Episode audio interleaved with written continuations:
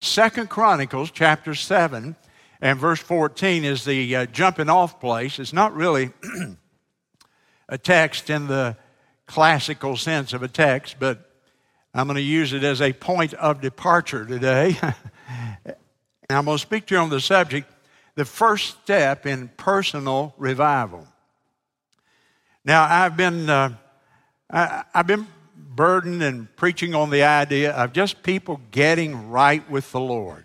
This morning, I want to talk to you about the very first step in personal revival. Question Are you where you ought to be with the Lord? I mean, cut through all the rubbish. You don't have to answer it aloud. Nobody will know but God. He already knows. Are you where you ought to be with the Lord? Not with the church, not with somebody. Are you where is the Lord pleased with your life, your lifestyle, your priorities, your values, your activities? Pretty powerful question. If you can't say 100%, I know that I am, then here's the first step. And the first step is not one that people often think about. And yet, the first step is mentioned hundreds, hundreds of times in the scripture.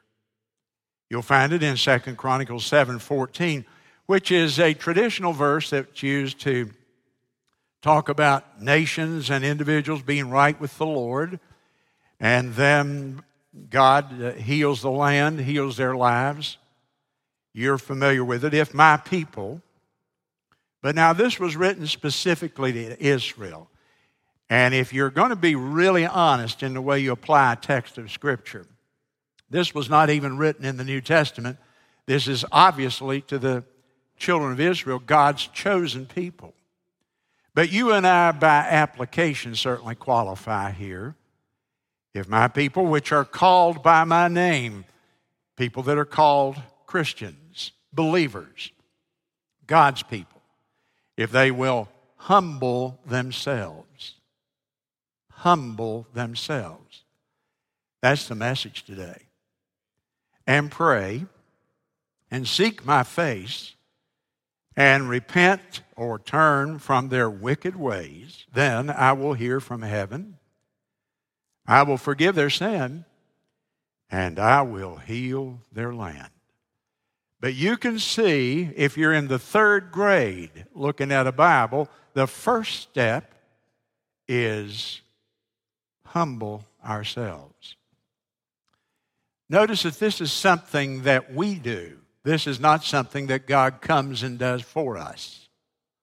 In fact, over and over, the Bible says that humbling ourselves is our responsibility. In the New Testament, it says, Humble yourselves in the hand of God. It always, the burden for humility is not what God does for us, it's what we choose one day to intentionally determine. I will humble myself. So it's not something God does for me, it's something I do for myself. To humble myself is to do battle with the sin of pride. And the sin of pride is one of the great, great sins and so rarely mentioned. The message I'm preaching today, I preached a similar outline to it back in the 1980s. And shamefully, I have to say, I don't think I preached on pride since then, a whole message. I reference it often, of course. But to preach an entire message, to just drill down on it, uh, to preach an entire message on pride has been a long time. And yet, there's not a sin that needs to be preached on more. I would, if I did a poll in here, I'd bet there's a large number of people never heard one message in your whole life there was an entire message that gave an explanation and exposition of pride. To humble ourselves is to take on this demon activity of pride and to do battle with it. Let me give you a definition of pride. Pride is an attitude of independence from God. That's the definition I like the best. It is independence from God. I can live with God or I can live without God. It doesn't matter. I can get along okay without him. We know it also involves attitudes like arrogance, that's pride, haughtiness, a person who is conceited, an exaggerated view of one's self importance.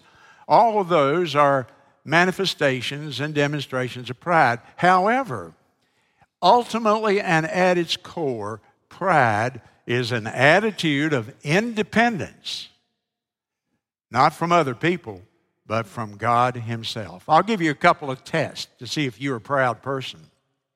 Do you pray regularly? Do you pray regularly? You say, how is that related to pride? Well, if you, people say, you know, I just don't feel the need, I don't have any burden to pray. Mm-hmm. That's called independence from God. I'm not living in this conscious awareness that I, in fact, need the Lord. Second test might be Am I consciously grateful?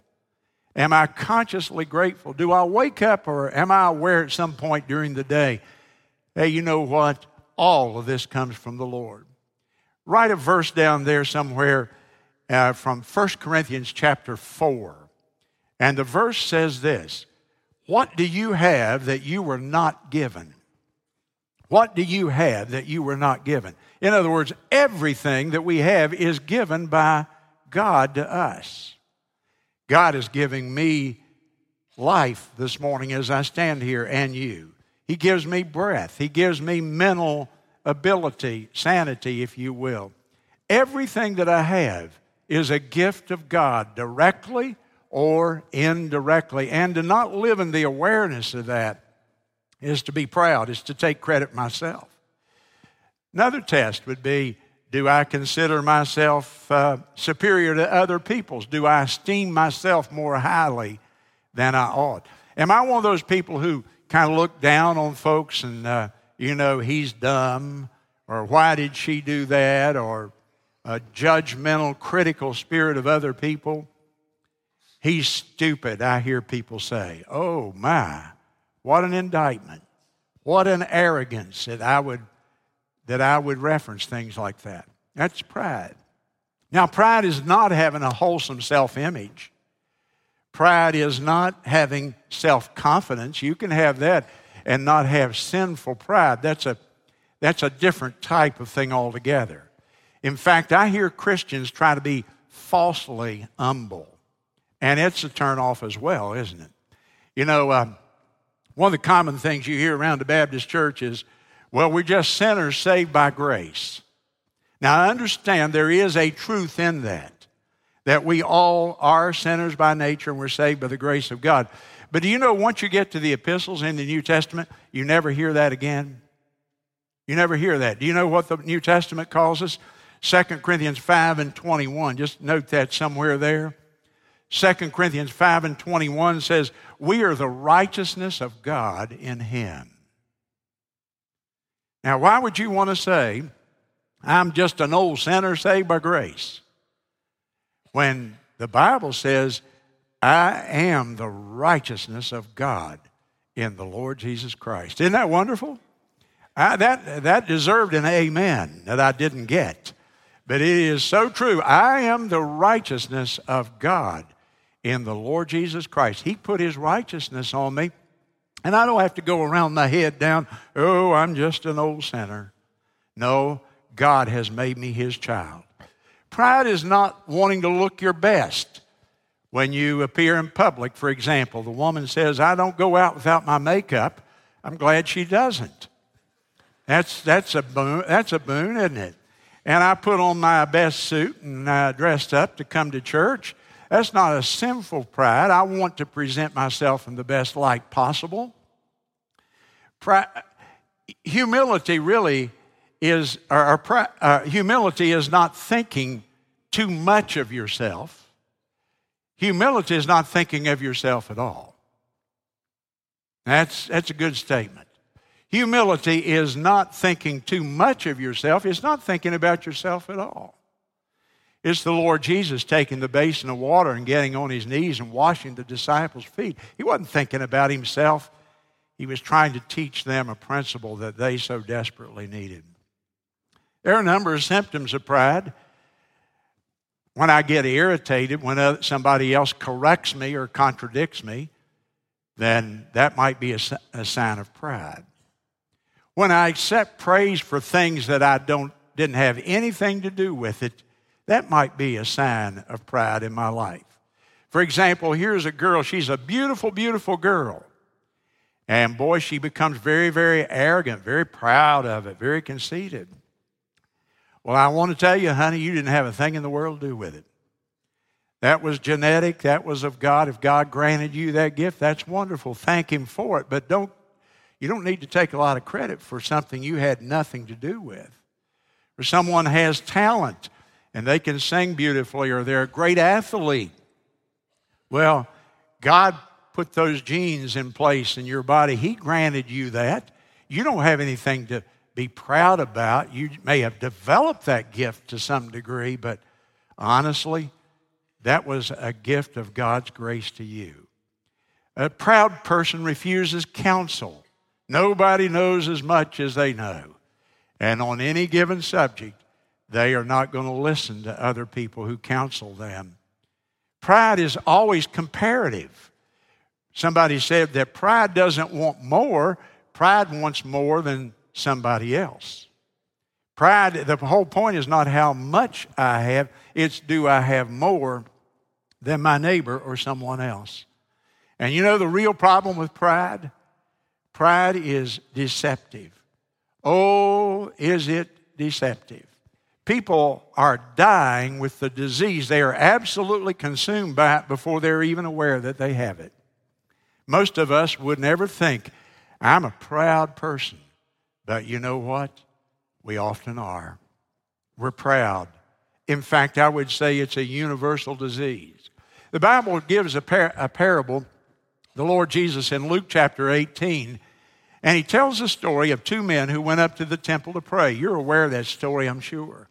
One of them was a Pharisee, a biblical authority, a scholar on the scripture the Pharisee, and the other is a publican, a looked down upon and despised tax collector in that culture. And they go up to pray. And the publican, somebody said, he, or, the, or the Pharisee rather, he, went, he didn't go up to pray, he went up to brag. And Lord, I thank you that I'm not like this other guy. And he looked down upon him. See, there was that arrogance. He looked down upon him. I thank you that I'm not like him. And Lord, I tithe and I go to church and I do all these things. And the Lord doesn't even comment about that prayer. It's as if it were, never heard. And then the old publican. In the Jewish culture, people beat upon their breast when they were, when they felt condemned, when they felt like they had sinned and made a mistake. And he pounds his chest like this with his head down. God, be merciful to me, a sinner. God, show mercy upon me. I know there's nothing good in me. And Jesus said, One man went down to his house justified. That would be the publican. The other man went back to his house, and there was nothing there. Nothing had happened. And we don't even realize when we're proud. Some of the proudest people on the earth have never even understood that they have a problem.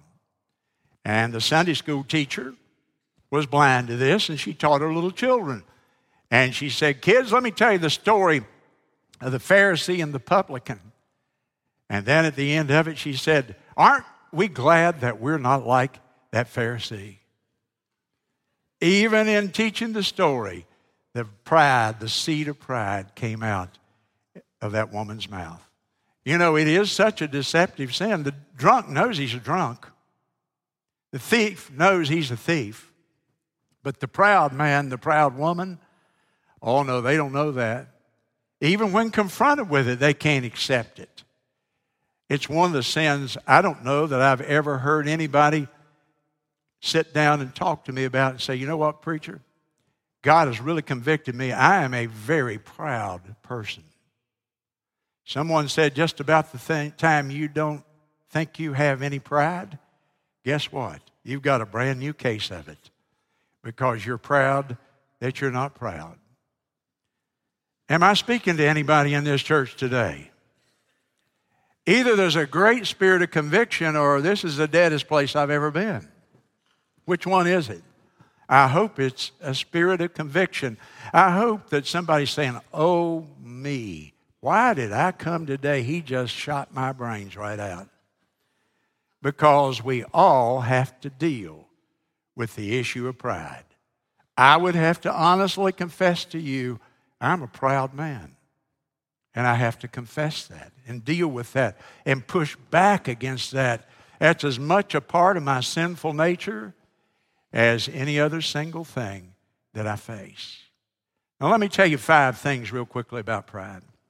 Number one, God hates pride. God hates pride. Now, I don't, God doesn't hate people, but He hates some, some certain things in our life. Will you go to Proverbs chapter 6 with me? And I'll show you straight out of the scripture, of course, that God hates pride. Now, somebody says God doesn't hate, God is love. That's one side of God's being, but God also hates some things.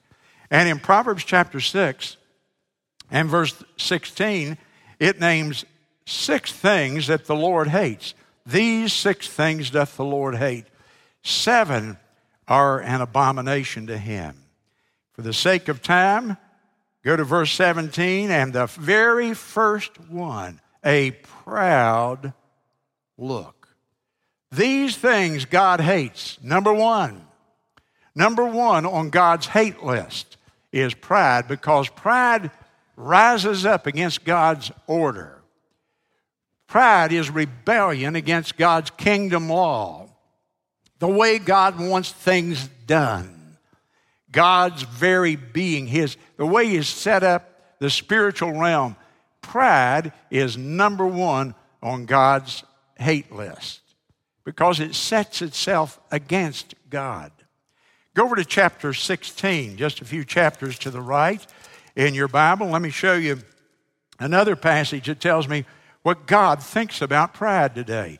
Proverbs chapter 16 and verse number 5 Everyone that is proud in heart is an abomination to the Lord.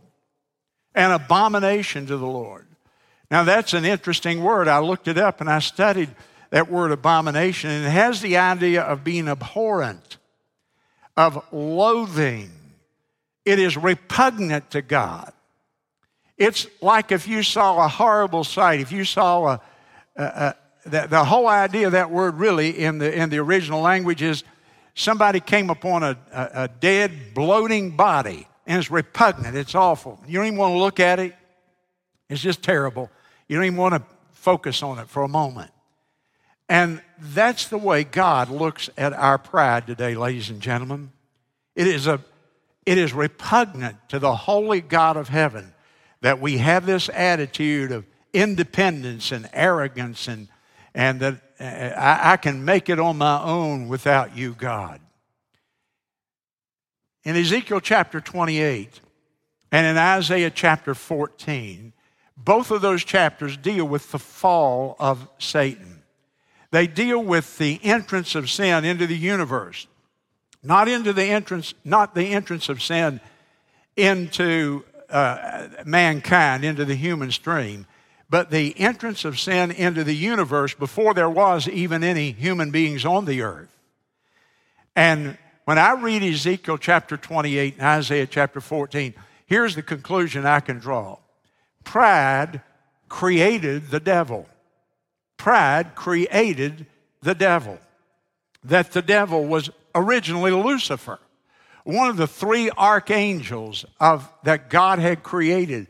In fact, to guard his throne, to, to hover near him, to be close to him, and uh, involved in everything that God was doing. These three archangels, Michael, Gabriel, and Lucifer. And pride entered into the heart of one of them, Lucifer.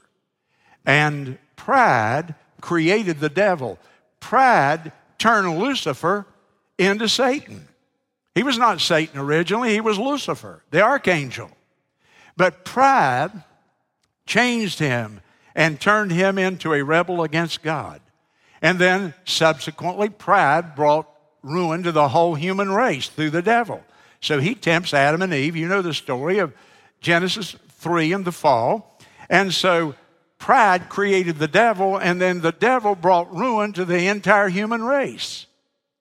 We read the story of the temptation back there in Genesis chapter uh, 3. And the devil goes and he saddles up to Eve and then later to Adam and Eve together, and he tempts them. Did God really say he didn't want you to eat of the fruit of that tree? Yes, he said that. And so he tempts them. Now, you listen to people talking about that, they have the idea that the, that the temptation was to eat a piece of fruit. I tell you, that had almost nothing to do with it. The temptation was not to eat the proverbial apple, though it doesn't say apple, but the temptation was not to eat a, eat a piece of fruit.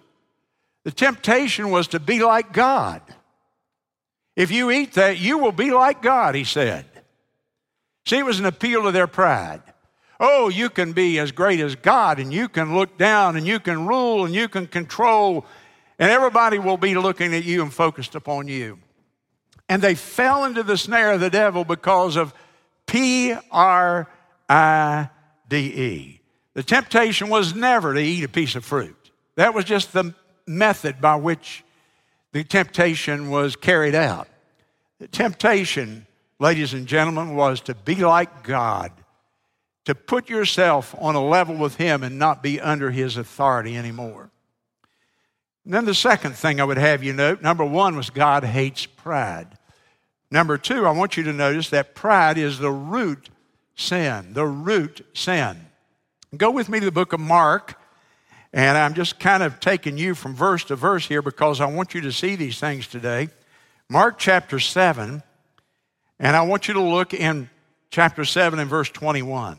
The Lord Jesus Christ is speaking, and he said, For from within, within uh, the internal part of man, out of the heart of men, he emphasizes it again, within the heart. From within proceed, and he lists these things evil thoughts, adultery, fornication, murder, theft, covetousness, wickedness, and so on. And you come down to the end of verse 22, and what comes from within? Pride. Pride. So I want you to see that pride is the root sin. To use today's parlance, pride is the mother of all sin. It's the source, it's the fountain from which so many other sins spring.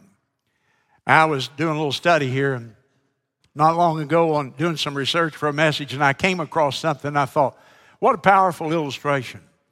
It says if you bite into an apple and you find a worm. Well, first of all, it said if you bite into an apple and you find half a worm, might as well go ahead and eat the whole thing, hadn't you? But uh, if you bite into an apple and there's a worm, question is, how did he get there? How did he get there? And it went on to explain what apple growers know, and I didn't. And that is that when those apple trees bloom in the spring, a moth comes down and lays a little egg in the blossom that is so beautiful on that apple tree. And then that apple grows up around that blossom, the core of the apple. And down deep inside there is hidden that little fella and that egg hatches out in his time. And guess what? You got a little worm. And when he gets hungry enough, he'll eat his way out. And he'll come out and become another moth in time. But uh, when you're eating the apple, that's small comfort, isn't it? And you say, How did he get there? Well, he was born there. How did we get pride, the root of all sin, into our being? That little seed was there from the beginning. It, we inherited it from our father, Father Adam, didn't we? And down through the generations has come to us. We call it a, part of original sin. We were born with pride on the inside. And so it is the root of all sin to us. You think about that statement pride is the root sin. What is the root of anger? Somebody offended my pride so often. What is the root of envy? I want what somebody else has. What is the root of hate? My pride was offended. Somebody corrected me. What is the root of strife? Why is it people can't get along? Murder. Lying. Why do people lie so often to impress other people, to build up their pride? Ingratitude. I'm not thankful to God. I earned this myself. This is about me. Covetousness. You can go on and on and on. You could list a hundred different sins, and they spring from the fact of that little root of pride that's there. You ever thought about this? There wouldn't be any peer pressure if there wasn't pride. Pride is, I feel pressured to do this to please other people. There wouldn't be any peer pressure were it not for the sin of pride. Pride is at the root of so, so many of the sins that we're all susceptible to. Go back to Proverbs, if you will, chapter 13 and verse number 10. Chapter 13 and verse number 10, I'll show you the third thing. Pride is, number one, God hates pride. Number two, pride is the root of so many other sins, almost every sin. And pride is the source of strife. Number three, the source of strife. Proverbs chapter 13 and verse number 10. Only by pride cometh contention. Only by pride cometh contention. Behind every war, there's pride. Behind every argument, pride. Behind every divorce, I guarantee you, there's pride. Behind every church split, somebody was proud. And over and over and over we see it. Let's say you and your spouse are having a discussion. I'm talking about the kind of discussion that the neighbors are listening to. I mean, it's loud and it's hot. And you know what? You say, I just don't know how we can resolve this. i tell you how. Humble yourself. Humble yourself in the sight of the Lord. And instead of trying to focus on winning, focus on reconciliation. You know what I really have found out after pastoring so long? There's very few problems that are too big to solve. They're just people that are too small to work through them. There are very few problems that people couldn't solve on their own without any help from anybody else if they were just to decide, you know what, I'll humble myself and I'm not going to have to win. I'm not going to be so uh, arrogant to think that I am right and everybody else is wrong. In most disagreements that I've tried to deal with in my life with people, people are not trying to solve the problem, they're trying to win. And they're going to win at any cost. And they're going to deny that they were proud in doing it. No, no, no, I'm not proud but they have failed to recognize the true nature of pride itself. God hates pride, number one. Number two, pride is the root of, I would almost say all sin, but I'll say so many sins. Number three, I would say pride is the source of strife. And then I would say number four, pride brings shame and contempt. Look in Proverbs chapter 11. Proverbs chapter 11 in verse number two. When pride cometh, then cometh shame. Then cometh shame. Go over to chapter 15 with me, if you will. Proverbs chapter 15 and verse number 33. The fear of the Lord is the instruction of wisdom, and before honor comes is humility. Before honor, humility. Go to chapter 29 at the end of the book, Proverbs 29. And verse number 23 a man's pride shall bring him low. Boy, remember that phrase pride will bring you low. And then honor will uphold the humble in spirit. Now, we all want respect, don't we?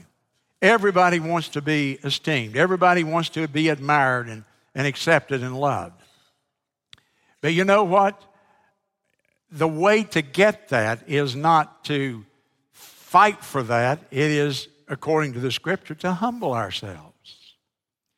You know, I read something not long ago and it said this it, it defined conceit. What is conceit? And it said, conceit is a disease that makes everybody sick except the fellow that has it. Makes everybody sick except the one guy that's carrying it around. He's conceited and everybody, they just can't stand him.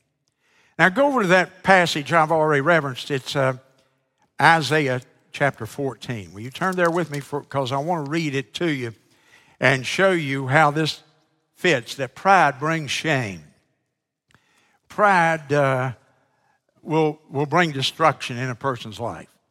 And we go back to this idea of Satan himself. Satan's fall from honor in heaven to shame. Here he is. Satan had honor. He's one of these three archangels Michael, Lucifer, and uh, Gabriel. He is at the throne of God in the immediate presence of Almighty God. Now, read with me Isaiah chapter 14 and verse 13. Uh, uh, let's go to 12. How art thou fallen from heaven, O Lucifer, son of the morning? Who, how art thou cut down to the ground? See, there's dishonor. He's fallen, he's in shame.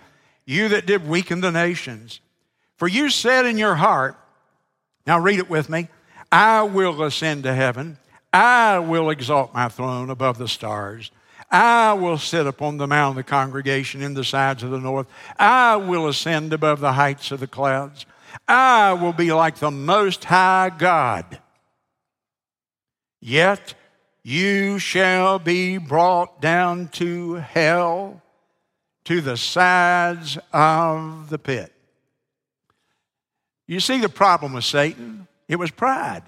It was that perpendicular pronoun there. Look in verse 13 and 14. Five times he says, I, I, I, I. Over and over and over. His whole focus is himself. Pride entered into his heart.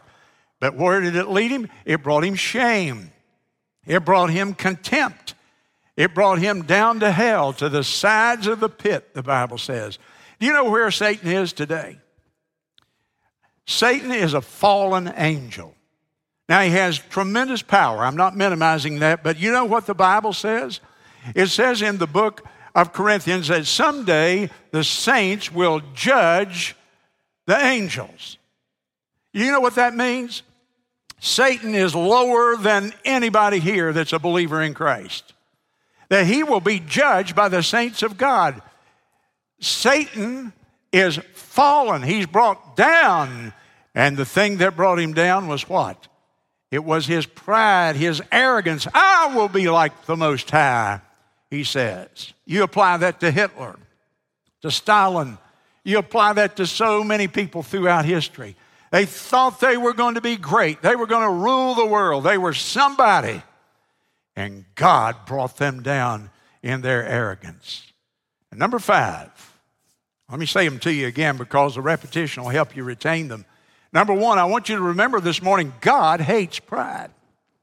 Number two, pride is the root of so many sins. Number three, pride is the source of strife. It brings division. Wherever people are proud, there's going to be falling out, there's going to be division, there's going to be hurt feelings. Number four, pride brings shame and it brings contempt. And lastly, pride will bring destruction. Go back with me again to Proverbs now. And in the book of Proverbs, such a wealth of knowledge for us. Chapter 15, Proverbs 15 and 25. The Lord will destroy the house of the proud. The Lord will destroy the house of the proud. Chapter 16, verse 18. Pride goeth before destruction, and a haughty spirit before a fall. Boy, you can apply that to individuals institutions, nations. One of the things, I, am a flag waver, right winger. I love my country. But one of the things that bothers me about America is America can be very, very arrogant. America, I, I understand American exceptionalism. But I want to tell you something. God will not tolerate pride in people or in institutions, churches, or in individuals. He says, I'll bring you down. We see, we see the destruction of the family. We work with people and counsel with them constantly. Let me give you the best counseling you can pay for. You can go pay a hundred bucks an hour if you want from somebody in town, but nobody in town can give you better counsel on your family life than this. Humble yourself. Hmm? That deserved another amen. Y'all owe me a lot here today. I work all week to get a message like that and can't get a holy grunt. Best marriage counseling you'll ever get. Humble yourself. When you want to go after that mate, that spouse, that husband, or that wife, just pull back for a minute and stop and think. Humble yourself. Is it all them? Or do you have some responsibility? Have you put yourself on too high pedestal? Pride brings financial destruction. Oh, this is the whole message. Fellow said, Neighbor, my neighbors keep buying things I can't afford. And then they talk about it on Facebook. You know, Facebook brings out my message, the point. I close with this. Because better, the greatest demonstration of people's pride is called Facebook. My post this morning. Here's some great family vacation pictures from my new iPhone 10 Plus Magna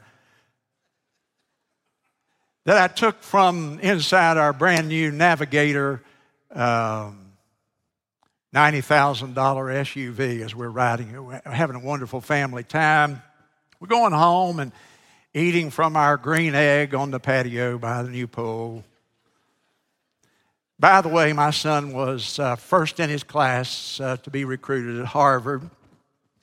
His younger brother is now being recruited by the military to be the general of the army as soon as he finishes high school. I'd like for you to know my wonderful kids. Huh? You know why you laugh? Because everybody knows that's true, isn't it? Pride, pride, financial destruction, but mostly spiritual ruin. Spiritual ruin. 1 Peter 5 5 and 6. God resisteth the proud, but he giveth grace to the humble. The Pharisee and the publican went up there to the temple to pray. And one went home justified, forgiven, accepted in the sight of God, declared righteous by God. And the other went home just as he came. God resisteth the proud, but he gives grace. Do you know what grace is in that context right there? You say grace is unearned, and I, I know that, but let me tell you something else that grace is. Grace is the God given ability. Grace is the God given desire, rather, and ability to do the will of the Lord. God, grace is the God given ability and desire to do the will of the Lord. So many people don't have God's grace and they have no desire to even do His work. If you desire to live for the Lord and be what you ought to be and serve Him, that even itself is a gift from Almighty God. Grace is the God given desire and ability to do the will of God. Let me say here today that there's nobody beyond the grace of God. There's no one here so bad that God can't save you. And there's no one here today so good that you don't need saving. May I repeat that? There's not a person listening to me today that is so bad that God cannot save you. And there's not one here today that doesn't need God's grace and salvation. Bow your head with me, if you will.